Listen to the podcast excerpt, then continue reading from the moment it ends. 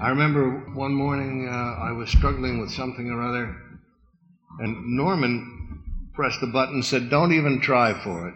Don't even try for it. The audience by this time knows your voice. Don't try to make him different from the other 85 heavies we've already done. so, that was, you know. I used to play would... um, either, you know, Mexican senoritas, or a couple of times Harry Bartell and I did Indian. oh yeah, yeah. Remember? Or you don't yeah. remember? No, no. I'm laughing at Harry Bartell. Oh, all right. we probably went on the air with less formal rehearsal than most shows. It was all very casual. You'd come in at whatever the hour was, 9.30 or 10 in the morning, but you didn't settle down to work until about 11.15 or 11.30. Almost without exception, everybody had become so confident with that entire milieu, with the genre, that, you know, we, there was very little that we paused for.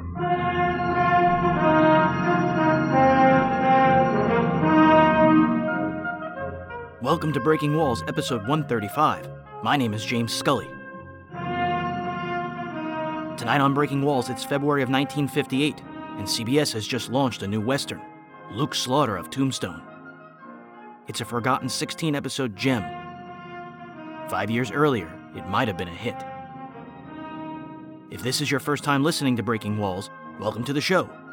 You can find this series on every podcasting platform and at thewallbreakers.com. Tonight's opening song is Jerry Goldsmith's Luke Slaughter Closing, originally recorded in January of 1958. Join the Breaking Walls Facebook group to keep in touch with news, snippets, photos, and other additions to the podcast at facebook.com slash groups slash the wallbreakers. And Burning Gotham's first eight chapters are now out. Subscribe anywhere you'd get a podcast and at burninggotham.com. You can also support these shows for as little as $1 per month at patreon.com slash the thewallbreakers.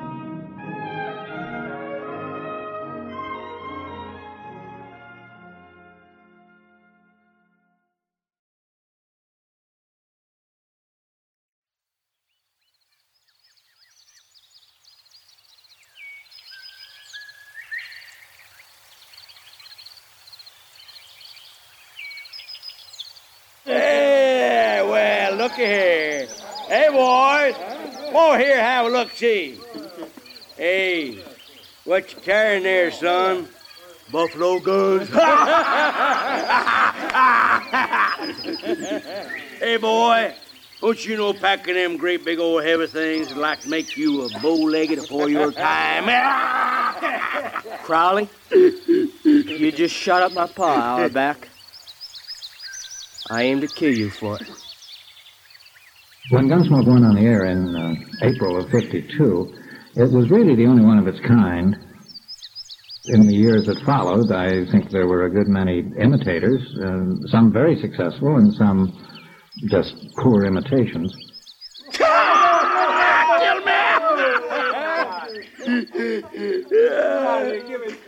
you kidding that there Mealy Mouse Taylor down the street?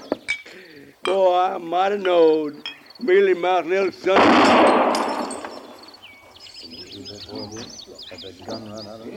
Mr. Crowley, I'm gonna put my gun back now. Next time I unshuck it, you better draw your own self, because I ain't gonna be doing no fancy trick shooting a glass out of your hand. I'm gonna kill you. Boy, you sure are fast. In February of 1958, CBS's Gunsmoke, considered by many to be the greatest Western of all time, was in its sixth radio season. The TV version was the medium's most watched show, with a rating of 39.6. Although the 1950s proved to be a great time for radio westerns, in 1958, Gunsmoke was the only one of note on the air. Gunsmoke's cast and crew had little overlap with its TV counterpart. CBS was contractually obligated to provide their radio affiliates with a promised slate of shows. And because advertisers were now investing most of their dollars into TV, CBS officials left radio to the radio people. Producers and directors like Elliot Lewis, Jack Johnstone, Norman Macdonnell, and William N. Robson enjoyed less second guessing and more creative freedom. Writer E. Jack Newman remembered that time. Television was obviously going to move in and move in big and supplant radio drama as we knew it. But in that year and that time, radio really grew up and put on long pants. It became very adult and very sophisticated and very satisfying. However, these men and women also faced shrinking budgets. The great period of radio was from the time when I very fortuitously, and didn't know this at the time, obviously happened to fall into New York, from that to the war. From 1937, 38 really, through the war. It was mm. only seven years. Mm-hmm. The golden age of radio. This is William N. Robson. I am not one who suffers fools gladly nor accepts much brown nosing. I want talent. I want ability. And I will go to lengths to find it, and I will also go lengths to put up with it, as sometimes is necessary. By 1958, he had more than 20 years of experience writing, producing, and directing radio shows.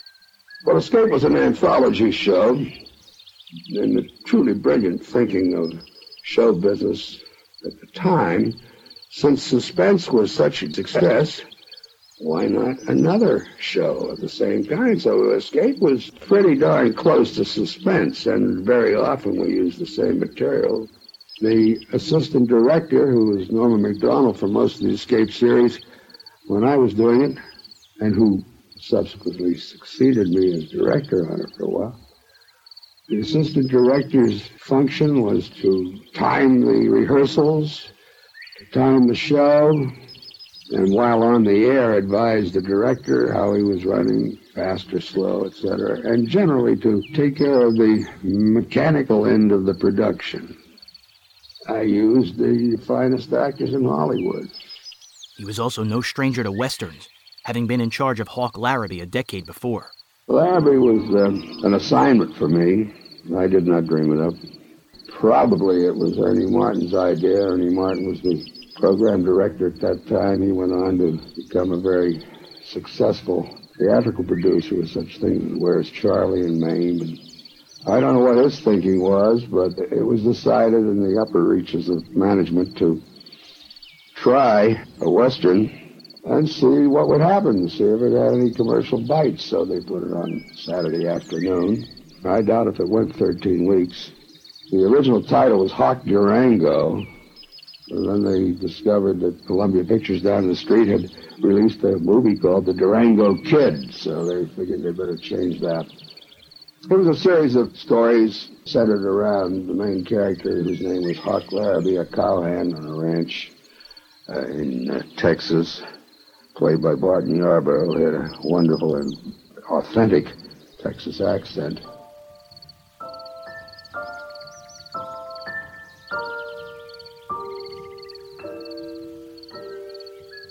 Robson had also been in control of Suspense since 1956. Suspense was a very, very important show. I must say that I was not the director of Suspense in its heyday. Bill Spier was. And Bill Spier did not create Suspense, but made it the great show that it was. I came along at a time when radio was paring down all of the adjuncts to great production in terms of money for stars, money for cast, money for orchestra, etc., etc. In 1957, CBS Radio saw a rise in revenue for the first time since 1950. At the company convention that November, upper management predicted that radio was becoming fashionable again.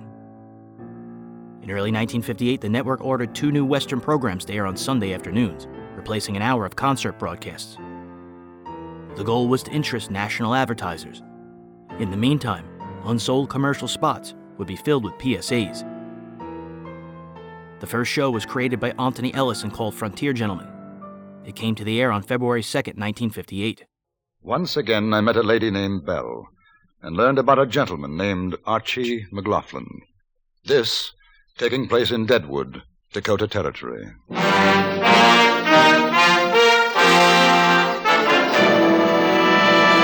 Frontier Gentleman. Breaking Walls covered Frontier Gentleman in episode 101. The second show's assignment fell to Robson. It would be called Luke Slaughter of Tombstone.